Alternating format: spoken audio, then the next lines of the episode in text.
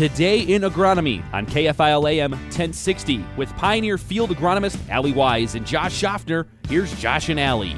Good morning, Southeast Minnesota. It's January 6, 2021, and this is episode 54.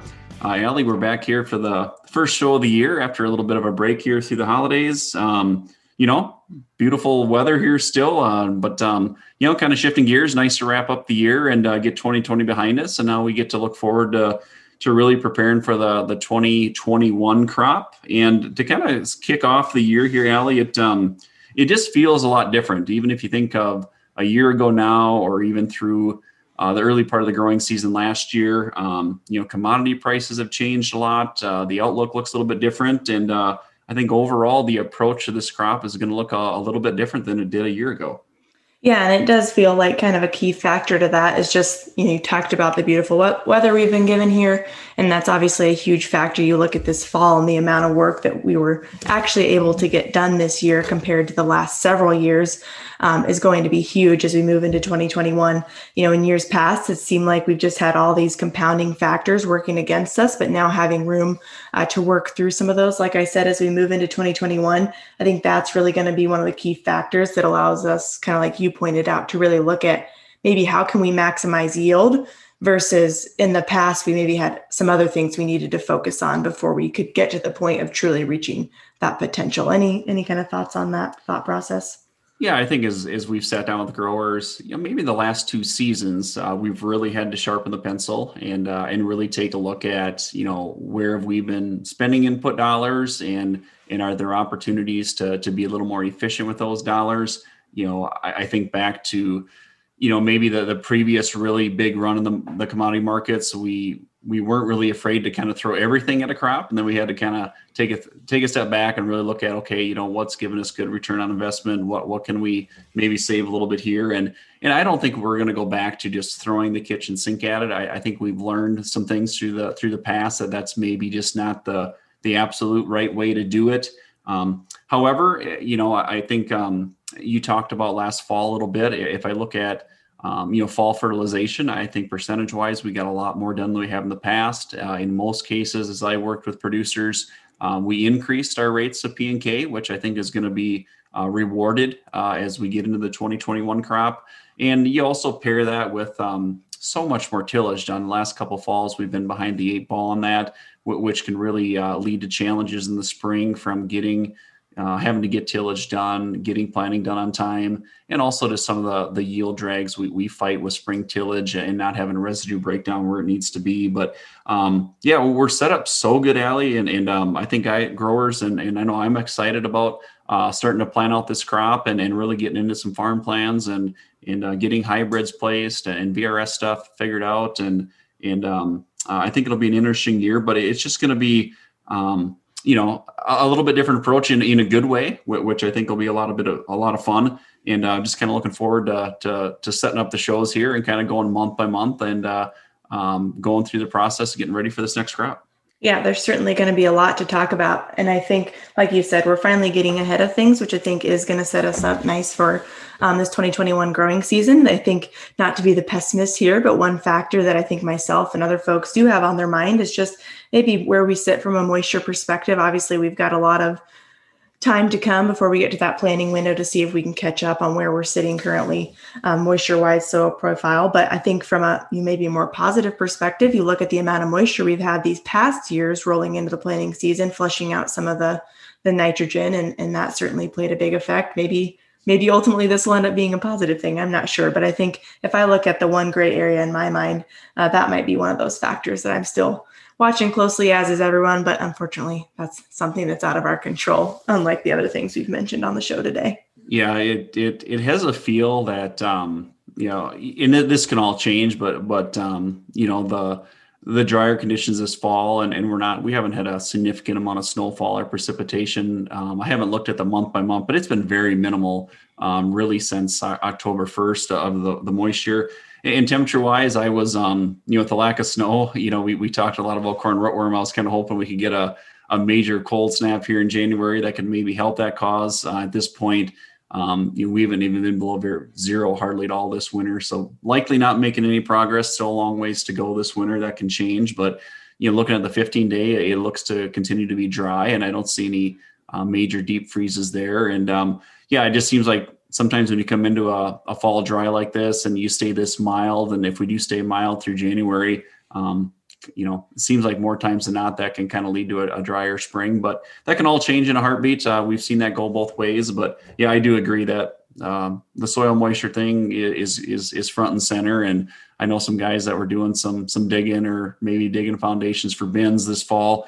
Uh, wasn't a lot of moisture down there, so the subsoil moisture has been depleted, um, following by uh, you know some record rainfall years. But it seems like the law of averages has kicked in, and now we're kind of uh, going the other direction. But um, yeah, time will tell, and um, not a lot we can do to prepare for that uh, at this point. Um, you know, maybe something we'll think about come spring, but it'll be something something we're all thinking about as we get ready for this uh, next crop.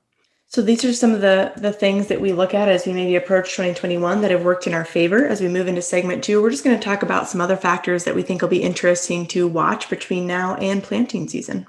Welcome back, listeners. So, in the first segment, Josh, we talked about you know all the things that are working in our favor as we move into 2021. Really focusing on the fact that you know this should allow us a really nice opportunity to think about how we can maximize yield um, in 2021 during the growing season. Um, but as we think about segment two, I think you know there's always these things that we're maybe intrigued to to really keep an eye on as we between now and the growing season. And um, you know, you look at there's been a lot of headlines often of are we going farmers going to be planting more soybeans? You know what are some of these crop rotations going to going to be looking like? But i think you know overall i kind of kind of maybe stole your fire on what you're most intrigued about but what are you most intrigued about as we maybe think about this 2021 crop? Yeah it's sitting here today. Um, i think even at the macro level you know uh, across the the corn belt uh, the corn uh, soybean shift is a conversation and and with the commodity prices you know really changing at a rapid rate is you know you know beans are really getting up there uh, looking pretty attractive. Corn is is definitely creeping right up there with it. And i'm extremely curious about what that's going to look like and been getting a lot of questions about you know you know as we, we set up growers plans you know what you know should we be doing more corn more beans? And and there's a lot of ways to look at that. In some cases um, you know we talked a little bit about it last year and, and even um, some of the last episodes we, we talked about where we're maybe seeing a little bit of shift uh, to, to more rotated acres to beans strictly to to, for some pest management to control corn rootworm. However, um, some cases, depending on where commodity prices go here, we, we could see some changes to that. And and one thing, Allie, I always like to look at as as I talk to producers is, you know, yeah, we can we can look at our yield goals, we can look at the commodity prices and say, hey, this look looks better. But I always like to take it a step back and, look at, okay, what are what are the risks? What are the historics here? And um, you know, one thing um, that, that's kind of fun to look at, where we have a lot of replicated data from our plots Allie is just looking at um, you know maybe the you know the variability of crops. And, and just for example i'm gonna i'm gonna start with corn here just to set this up. If we look at um, kind of let's just say we take 2020 which in our replicated trials averaged 241.8 the previous three years averaged 227 so we look at you know there's about a 9% swing there. Um, now on the flip side if we look at beans Allie uh, if we look at the previous three years to, to 2020, so if we look at from 2017 to 2019, um, there was about a 15% swing. So we had an average of uh, 62 bushel the previous three years. Uh, this year we're 70.9, which you look at that yield, you look at the bean run, beans looked really attractive. However, as we look forward, um, just looking at risk management and volatility, our data would suggest there's still potentially a lot more volatility in a soybean crop compared to a corn crop.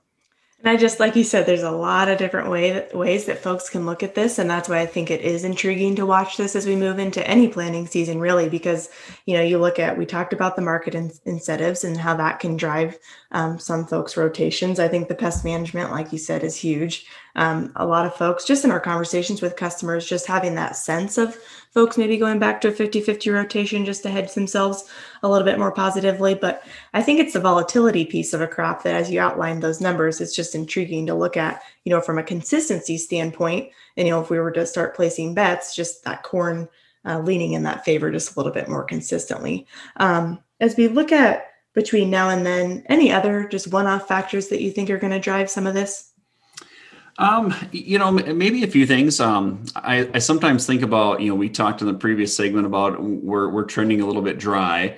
And I always think about this too. um, if, if I think back historically, if you just look at um, springs that dry out early and we hit the field early, um, it was just really common that if things are going good, we're planting in April.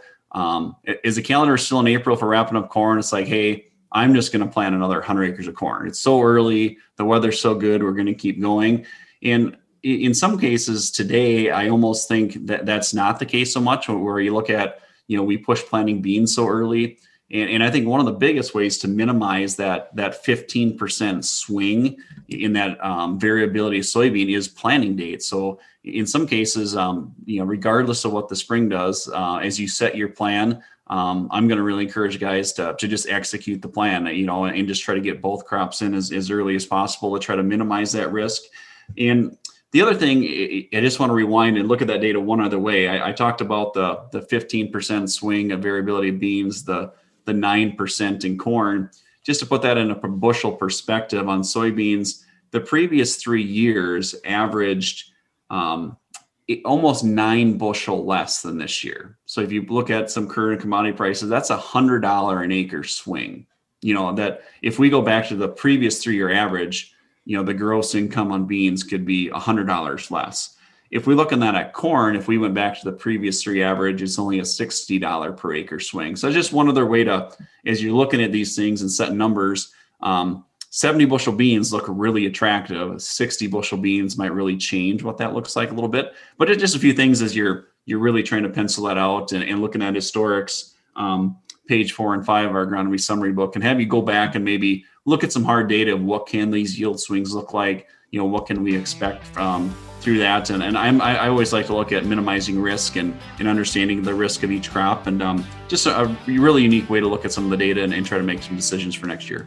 You've been listening to Today in Agronomy on KFIL AM 1060. If you've missed part of the show or want to hear more, check out the show page at KFILradio.com or with the 103.1 KFIL app. Stay connected with Allie and Josh on Twitter. It's at Allie G Wise, and at Josh Schaffner. To submit your questions for the show. Tune in next Wednesday for the next Today in Agronomy on KFIL AM 1060. We'll see you at 11 a.m.